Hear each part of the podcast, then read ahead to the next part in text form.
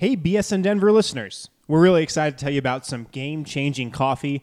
Strava Craft is the CBD enriched coffee that has really changed lives. Their reviews are incredible. Make sure you check them out today. This CBD infused coffee has taken away long term migraines, back pain, arthritis, IBS. and has helped decrease anxiety. You name it. CBD is all natural. It's also not psychoactive. And the coffee is rich and tasty. We could not recommend it anymore to our listeners. Check it out for yourself today and receive 20% off when you use the promo code BSN2010 at checkout. That's promo code BSN2018 to get your StravaCraft coffee for 20% off and shipped straight to your door.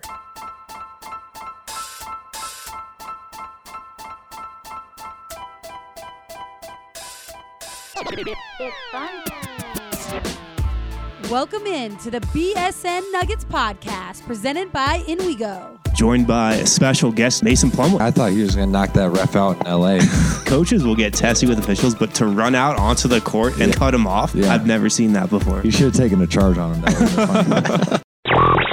A special guest, Darrell Arthur. When did you first realize Nikola Jokic was good? We was in Philadelphia for Jameer's kind of like team bonding thing, and I knew it right away that he was going to be good. He was making great passes and good reads and stuff like that, and I said, this kid's going to be good. He turned out to be a star. He has a great upside to him, and I know he'll be a Hall of Famer once he's done playing. And now, here's your hosts, Harrison Wind and Christian Clark.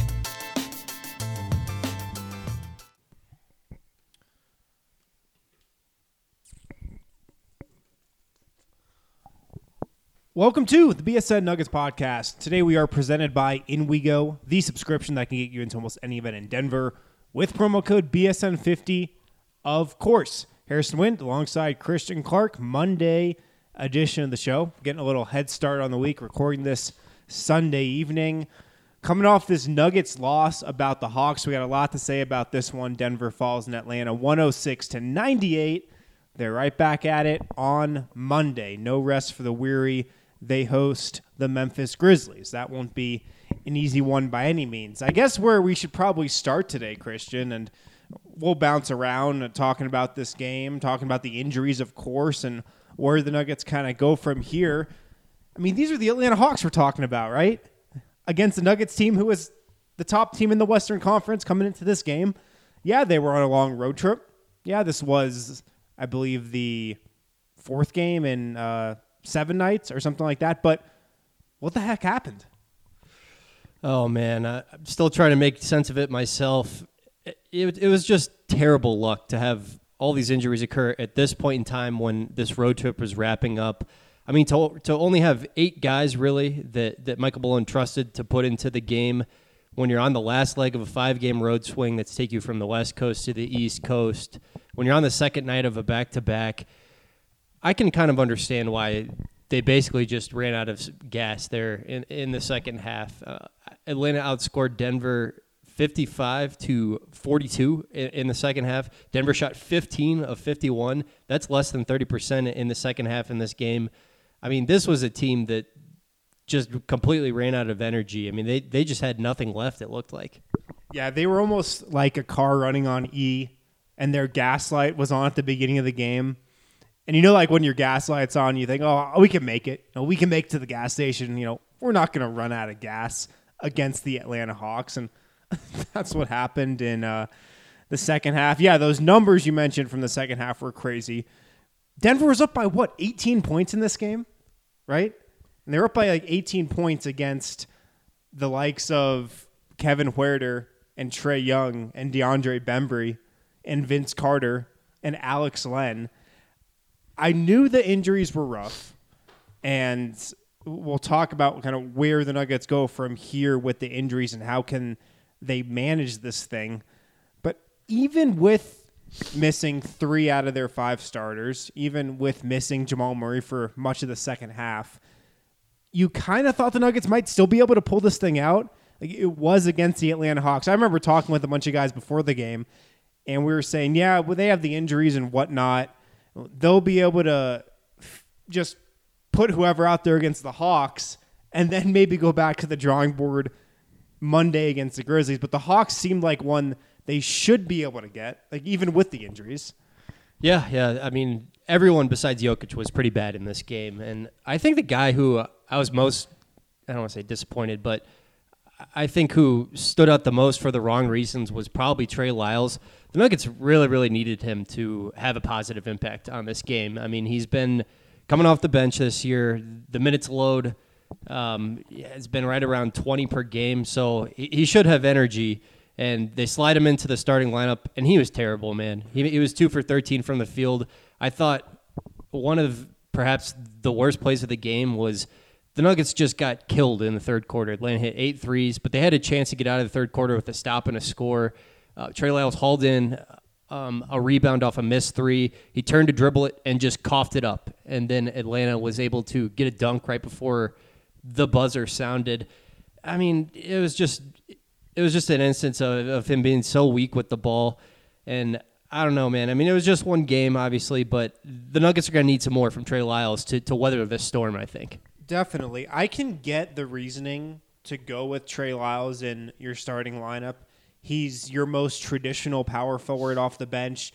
A team like the Hawks, you think you can just beat with depth. We don't have to pull out anything crazy. We don't have to start two centers in Plumlee and Jokic. We don't have to go super small, like to out scheme the Hawks and, and outmaneuver them. We can just beat them with depth, even if we only have eight players, because let's be honest, the Nuggets' eighth man in this game – uh, Malik Beasley, he could probably be the best or second best player on this Atlanta Hawks team.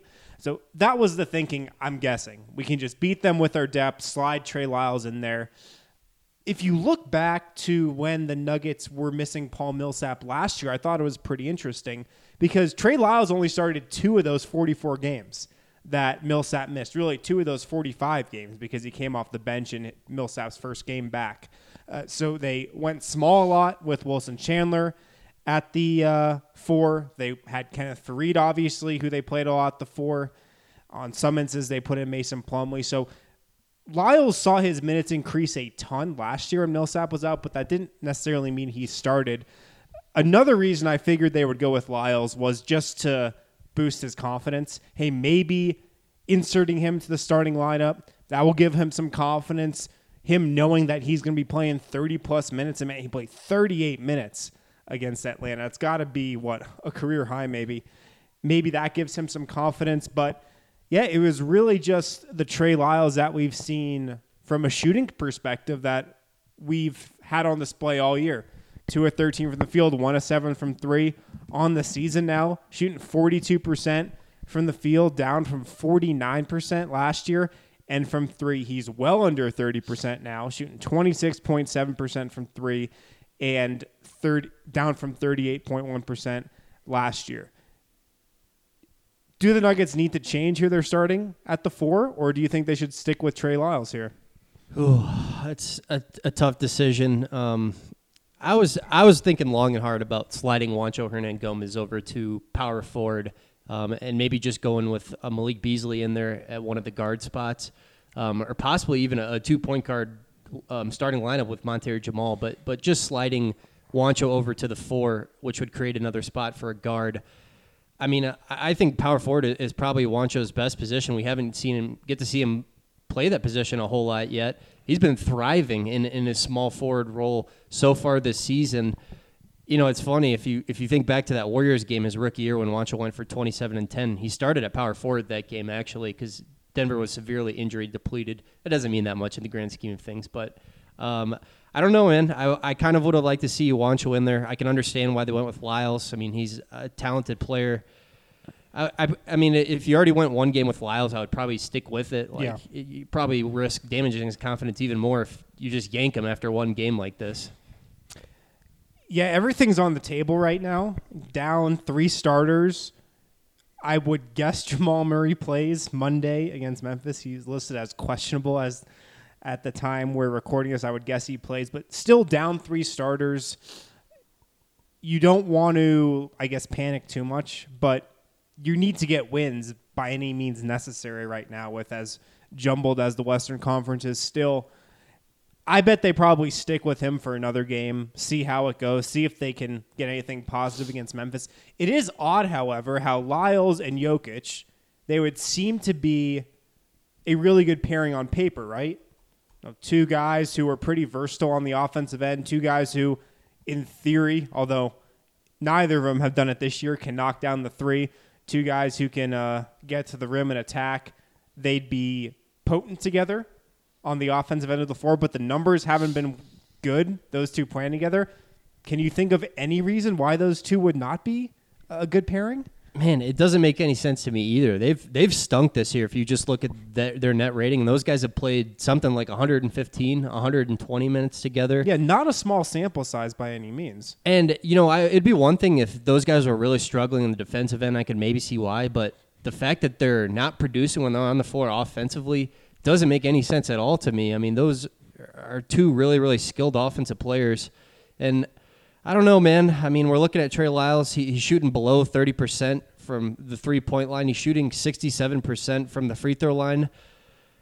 I mean, are, is there a chance we look back at just that that four months or two month stretch without Millsap last year is just a hot shooting aberration? That, that maybe this guy is is just you know an average shooter. He's he's not an above average shooter. Uh, I, I guess. I, I guess it's possible. I've still got it in my mind that he's much better than he's showing right now. Maybe he's not the 38% shooter from three that he was last year. Maybe his he's a 36% shooter from three. But I still think he can be counted on for a for a three point shot. The stroke looks great. I mean, he's Right. got a beautiful looking shot. Uh, it, it should fall down more than it is right now. Right, for sure. The other option that the Nuggets could go to, it's the Mason Plumlee and Nikola Jokic front court, which was very good last year in a lot of minutes. If you look at who the Nuggets played in place of Paul Millsap a year ago, Mason Plumlee played just as much as uh, Wilson Chandler did uh, when the Nuggets went small.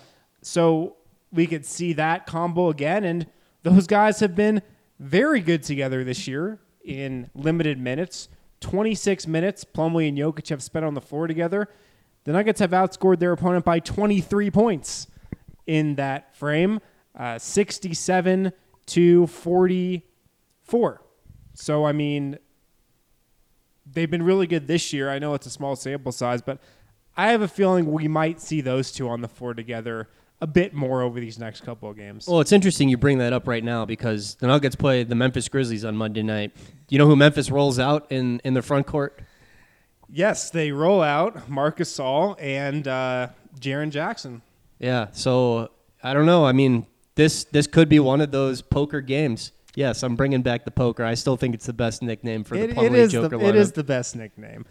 I think we could see the poker lineup against Memphis. In fact, I'm going to predict we see it against Oh. Memphis. I'm going to come out here bold prediction: the Nuggets will go with the Mason Plumlee, Nikola Jokic front court versus Memphis. I know a few minutes ago I said they might want to show some continuity and stick with Lyles, but hey, all hands on deck. You know, everything's on the table right now to get a victory. Yeah, baby. Let's go back to 1994. I'm ready. I'm ready for this 88 to 86 game tomorrow.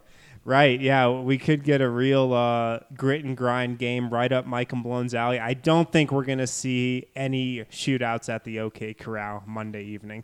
Maybe even uh, Wednesday against the Thunder. We're probably not going to get one of those either. We've got to take our first break. When we come back, some more notes on this game, some more notes on how the Nuggets can manage this injury situation. We'll be right back on the BSN Nuggets podcast.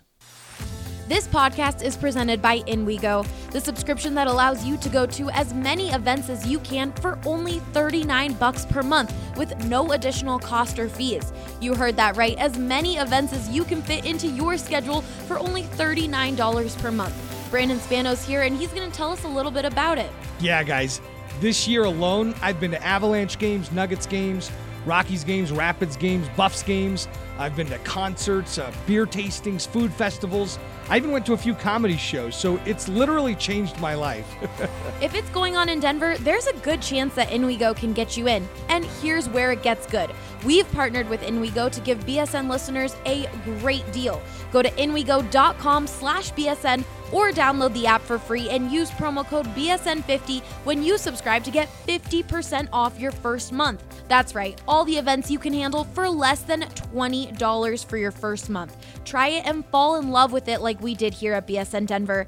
Go to inwego.com slash BSN or download the app for free and use promo code BSN50. Welcome back to the BSN Nuggets podcast presented by In We Go. Harrison Wind and Christian Clark recording Monday edition of the program. The Nuggets host the Memphis Grizzlies, their first home game in quite a while Monday night at Pepsi Center. I want to go back to this Hawks game for a few more minutes because there are a few things I want to hit that we haven't touched on so far. Jamal Murray gets hurt right before halftime on what I thought, frankly, was a cheap shot by Justin Anderson. Jamal is going for that ball, and Anderson just straight up kicks him in the shin, just tries to trip him, and Jamal goes down. That shin contusion. Michael Malone said after the game that his shin has been bothering him for a while, and that probably aggravated it. He wasn't good after he went down with that injury. He wasn't that good beforehand either his shooting percentages are way down this year. He's not having a really efficient year on the offensive end of the floor. What are you seeing with Jamal Murray right now that you think might be contributing to his struggles a little bit?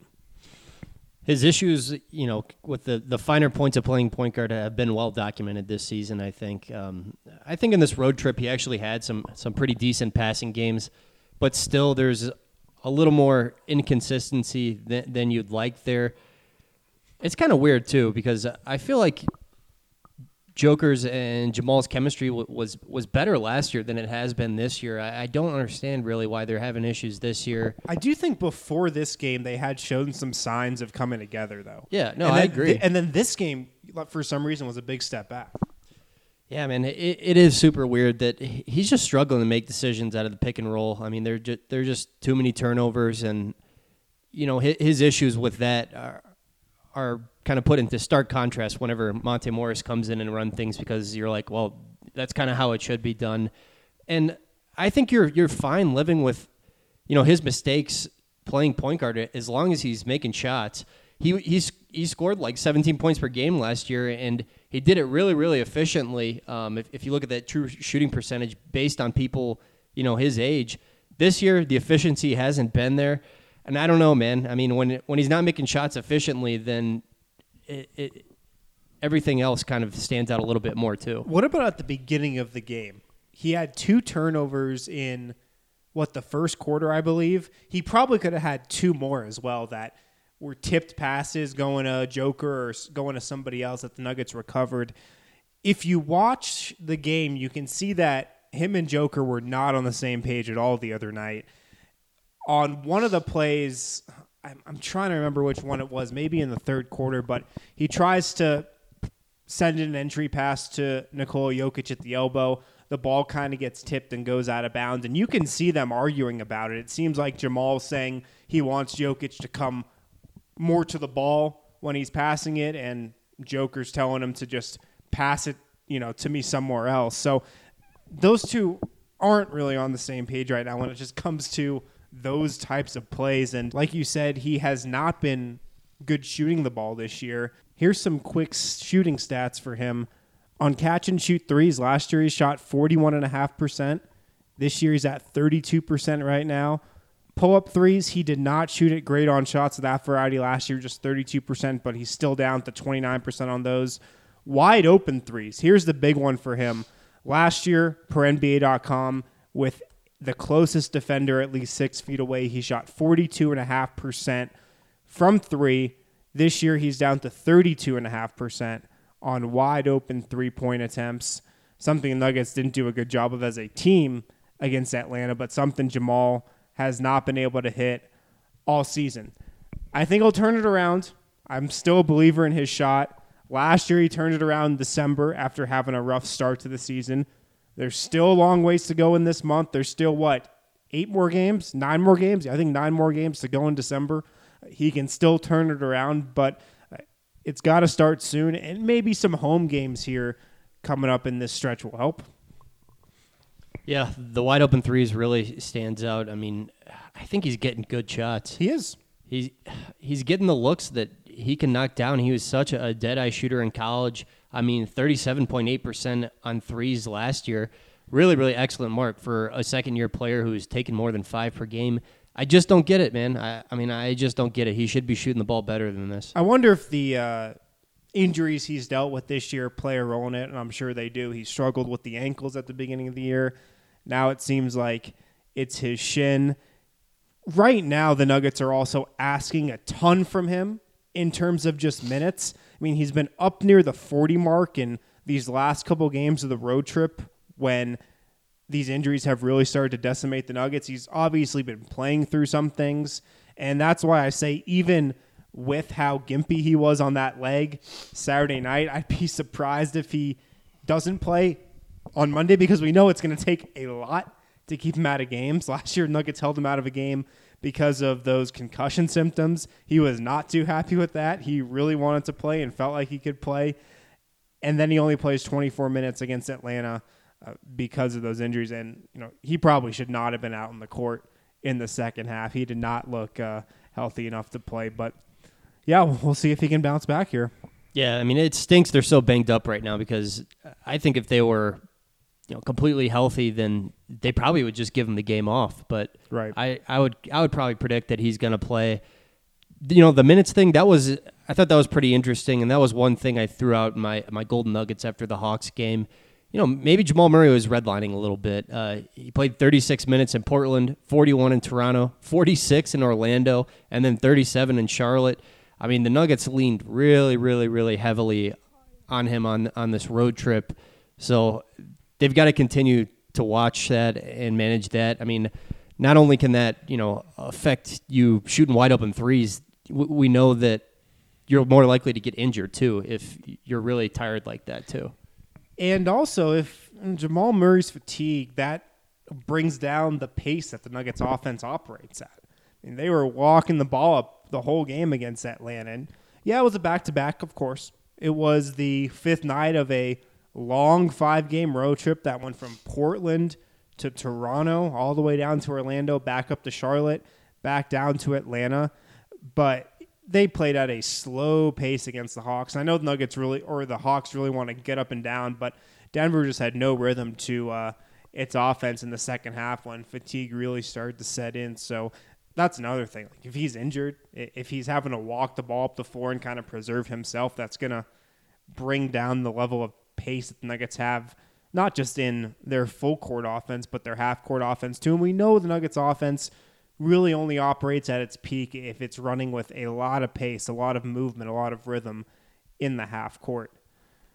Nikola Jokic, I thought, played a really solid game against the Hawks, and then, like the rest of this team, kind of tailed off as the second half went on. 24 points, 11 rebounds, seven assists. I thought he looked really aggressive in that first half. He looked like he came out mad in this game. I- don't know why. It seemed like he was definitely playing with an edge, though. Maybe some somebody got into him or something. But I love the aggressiveness he came out with. He won the ball. He was looking to score the ball, and uh, we we know when he's looking to score the ball like that, he lifts the Nuggets ceiling to another level. Then the second half, you know, like like I said, we saw what we saw with a lot of guys on this team. Just everybody kind of uh, ran out of gas. I thought Chris Dempsey uh, brought up a pretty good point. Whenever the Nuggets need Nikola Jokic to score the ball, he seems to score the ball. I mean, they, they needed it from him down the stretch last year when they were fighting for their playoff lives. Jokic put up huge scoring numbers those last 18 games or so. He does seem to have a, a sense of, okay, my, my team just needs me to put the ball in the basket tonight. And he did that in this game, 15 in the first quarter. You know, the Nuggets were not in any sort of rhythm offensively. This was just a matter of, all right, we're just going to dump the ball into the post and, and let him go to work. And a lot of just just tough buckets where you know he, he was banging down low, three four dribbles, and, he'd go up with it. I mean, he- he was really good. Um, him and him and Malik Beasley, maybe or eh, maybe him and Juancho were the only Nuggets I would say who had good games. I think you could group Malik Beasley into that. I thought he played well.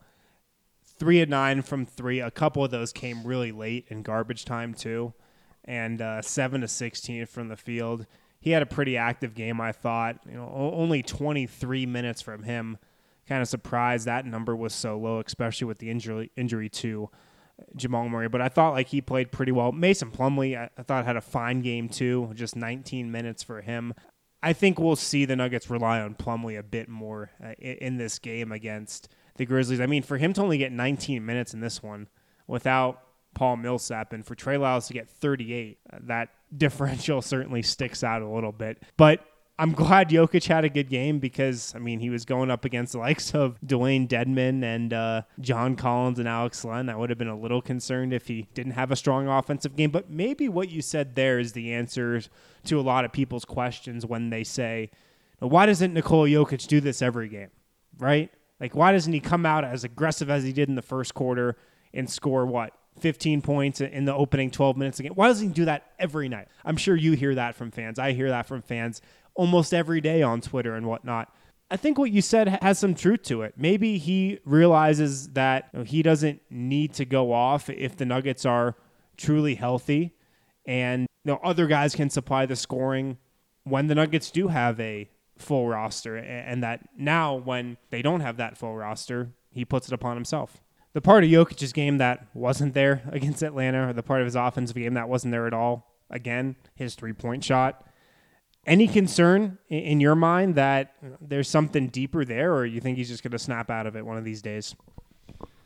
Oh man, he he really does seem to be thinking about it a little much, a little bit too much. You can kind of see the wheels churning in his head when he when he's taking some of those threes. There are there are a lot of just bricks on Right. on this road trip where he didn't even hit the rim, like it just thudded off the backboard or something like that. You never see him miss shots like that, you know? He's got such a soft touch. He's usually hitting back iron or front iron. He's rarely missing right or left. He is throwing up a lot of bricks lately, though. Yeah, I, I mean, I just don't understand why Jokic and Murray are struggling shooting the ball like this. They're they're both such good shooters.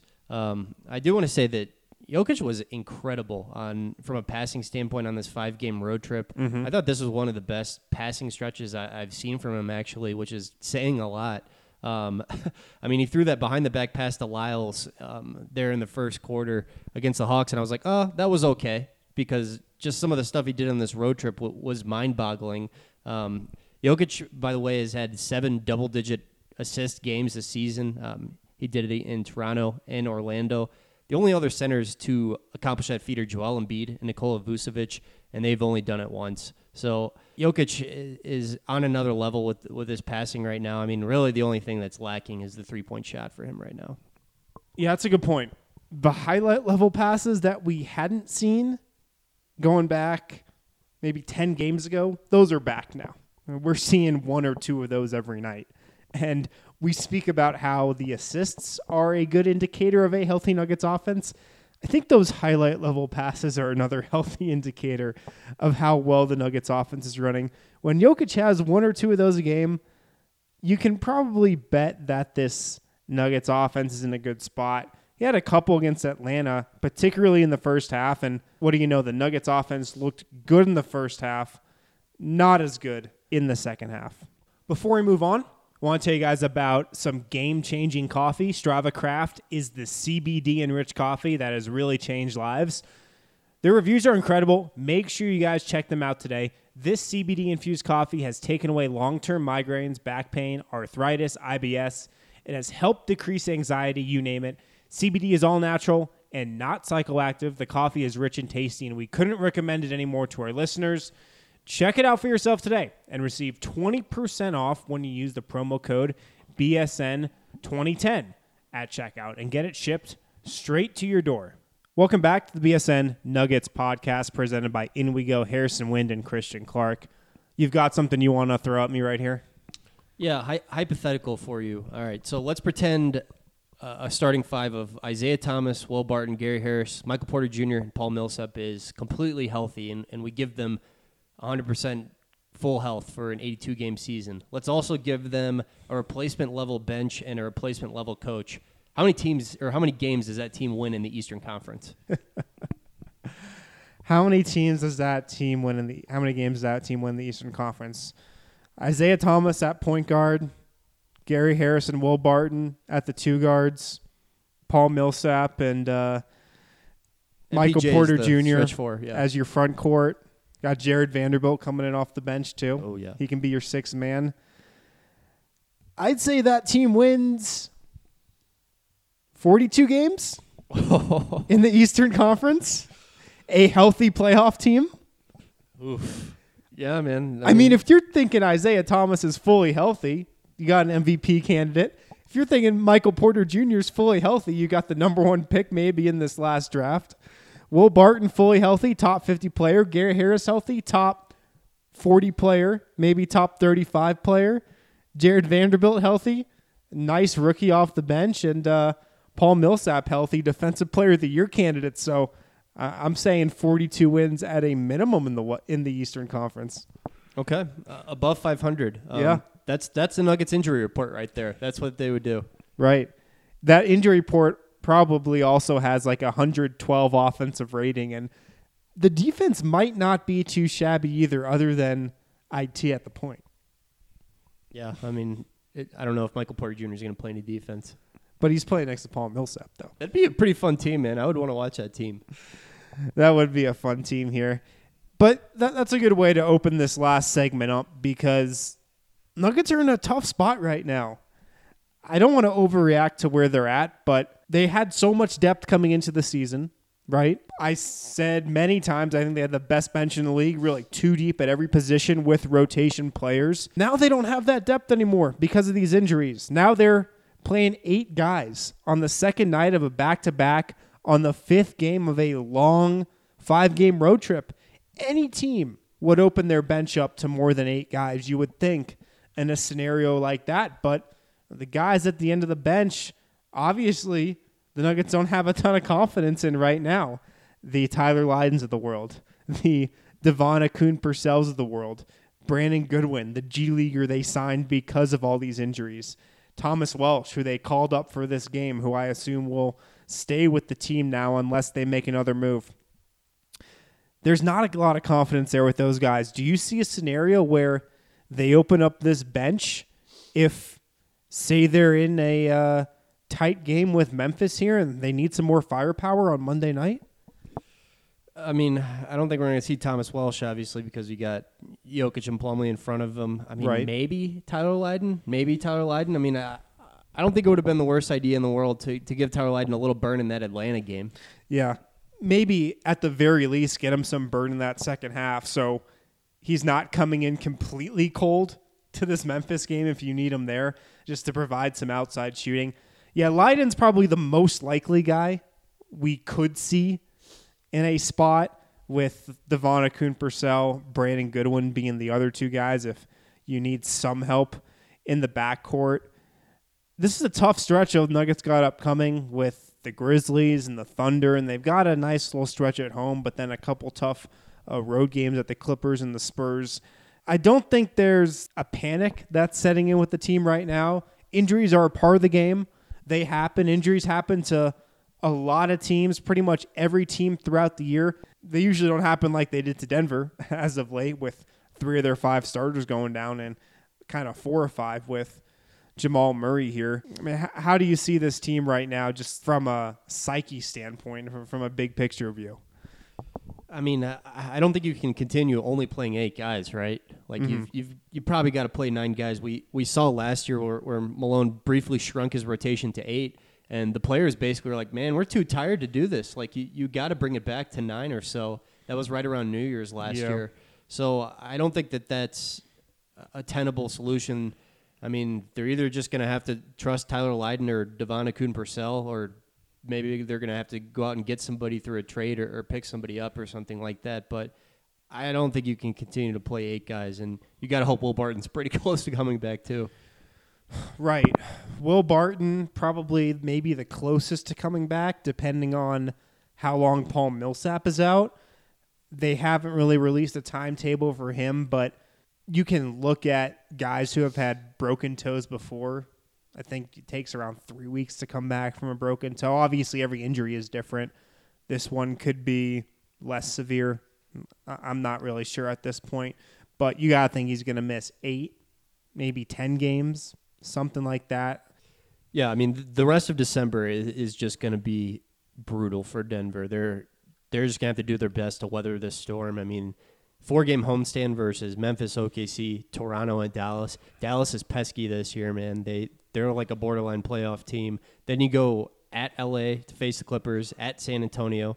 San Antonio is kind of struggling, but Denver really, really struggles to win in San Antonio, and then San Antonio at home. I mean, whew, I mean, I think you'd feel pretty good if you won. I don't know, three or four of those games. If you were this team right now, would you scan the unemployment line in the NBA and look for a name that you could bring in and give you some quality minutes? Just a guy who's done it before at the NBA level, right? Because these guys at the end of Nuggets bench right now, they're 9th, 10th, 11th, 12th men.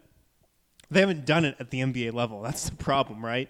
Would you think about scanning the free agent list and seeing if there's a guy that Denver could bring in that could at least give them, I don't know, 10, 15 minutes off the bench? Just another body who's experienced and who's done it, at least knows how to.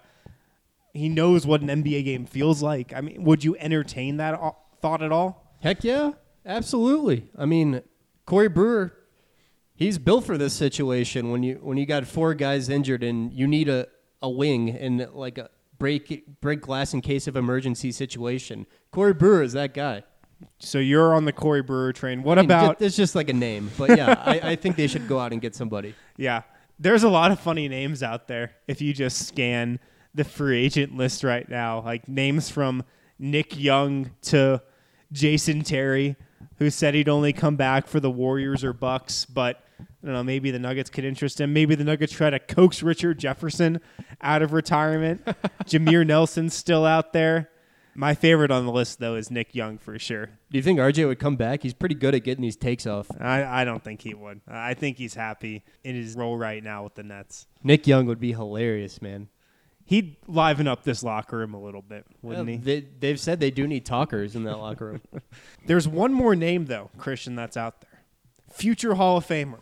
Guy who's a, a first ballot Hall of Famer at that. Former Denver Nugget. He's actually not even technically a free agent. He's still on a team right now, but I think he will be a free agent here shortly once a team wants to pick him up. From what I can tell, based off of Instagram, he's staying in shape. Killing ne- dudes at Lifetime Fitness. He never misses the shot. Those Instagram videos have never given us a wrong perception of a player, or they've never done us wrong. Is Carmelo Anthony an option to bring back to Denver? Ah, man, I don't think so. I, I don't really like it. I mean, he he can't make outside shots anymore, and he doesn't really try that hard on defense. I mean, I would rather have Corey Brewer than Carmelo at this point, I think. I'm with you. I'm with you. At least Corey Brewer's going to try on defense. It would be a national headline, right, if the Nuggets brought Carmelo Anthony back here, for sure. That would make waves. I mean, it's Melo. I'm not sure if the Nuggets need that, and I'm not sure they need Melo, the player. Like you said, he can't really shoot anymore. He, he's not a scorer anymore. I don't think he's going to be Olympic Melo anywhere anymore. And yeah, he's not really going to play defense. I think you could find somebody to give you better minutes than he could provide. I just don't think he's that good anymore. What if they brought Melo in and he had one good game and he like looked at Jokic and he's like, "I'm the captain now." Oh no, no! I don't even want to think about that. yeah, I don't see it happening. Um, I guess you never know though. There was some mutual interest before, and desperate times call for desperate measures. No, I don't think it's going to happen though. yeah. So you're you're out on Melo too. I'm out. Yes. All right, I, I'm glad we can agree on this. I don't, I don't, yeah, I don't want Melo. Melo's not helping you right now. It's not even like Melo's a bad locker room guy because he's not. He- He's not a guy who's gonna ruin your locker room. That's never been the rap on him. That hasn't even been the rap on him these last couple years. It's just that I don't think he's that good anymore. He's not good anymore. Yeah, they're they're all like 180,000 miles on his NBA body. A little too many. Obviously, the Nuggets don't have a roster spot right now. I'm guessing they could apply for another hardship exception if Paul Millsap is going to miss two weeks here, or I guess they could make another move to free up a roster spot. I- I'm not sure. I think it's something they might want to entertain here because, like, like I said, just the guys at the end of this bench, they don't have any NBA experience, a- and it's kind of tough to trust one of those guys to play a 10 to 15 minute role when you know, they really haven't done before at the NBA level. So we'll see what they do. In terms of Monday against Memphis, a lot of you guys called into the Total Beverage Fan Hotline wondering who they're going to play. if they're going to open up their bench a little more. We'll play one of those questions right now. I'm not going to play them all because, like I said, a lot of you guys called and asking the same thing. But let's go to the Total Beverage Fan Hotline right now and throw out some predictions for what happens on Monday. Uh, my name is Quinn from New York, and now with three starters out, do you think that Malone is going to extend his bench to play Tyler Lydon and Devonta Cooper? So, Thanks for the call, man. So, predictions do you think we see nine a nine man rotation against the Grizzlies, a 10 man rotation, or do you think Mike Malone keeps that eight? I- think we're going to see it go to nine. Okay. Um, I, I'm not sure who, to be honest with you. Um, maybe Thomas Welsh gets some burn just because Memphis likes to play some supersized lineups as well. But I think we're going to see nine. I mean, eight eight is just too few. Yeah, I'm predicting we're going to see 9 2 and that it's going to be Tyler Lydon getting in for 10 minutes, maybe. Spicy mayo, let's go. We'll see what happens. Um, it should be a good game. Memphis is a good team, as we saw earlier this year. They've been playing well still, so we'll see if the Nuggets can get back on the winning side of things. And Chris, no, the season is not over. I know it's bleak right now. Nuggets are still one of the top teams in the West. This is the benefit of giving themselves some wins at the beginning of the year, building a bit of a buffer between them right now and the ninth, the tenth teams in the West. It's going to be tough, but I do think they make it through this stretch. They're going to need some guys to step up, no doubt. But the buffer they built themselves is going to come in handy now. They might drop. They might drop from the two or three spot where they're at now to six or seven or eight. That might happen, but no, I don't think the season is over. I think they're going to make it through this, even though this injury situation now, I would think, is unprecedented for a team to lose three out of five starters in a span like this, as Denver has in just what, not even two full months into the season. I can't think of a scenario where that's happened before. So it is all hands on deck right now, trying to get a win any way possible. It's a rough situation for Denver, but you know the show kind of goes on. Thanks for listening, guys. We'll be back with another episode tomorrow. Talk with you then. The biggest benefits of CBD are are cognitive, are neuroprotection, neuroregeneration, anti-inflammatory, and then a lot of the most common situations that, that people are taking it are for pain. That is Arthur Jaffe, a former CU Buffs football player and founder of Elixinol, a Colorado based company focused on providing the highest quality of CBD oil and hemp extracts in the world. Like Arthur mentioned earlier, CBD has significant medical benefits and isn't limited to just athletes. Everyone can take it, from adults and children to even your dog. I wished I would have learned about it or that it would have been more prominent at a younger age to potentially have, have given my father a, a significant opportunity to fight prostate cancer, which ultimately took his life when I was 13. You know, I really think that it would have helped him. Arthur and the folks over at Elixinol's mission is to educate, inspire, and empower others to live naturally healthy, happy lives. To learn more and join the CBD conversation, check out elixinol.com.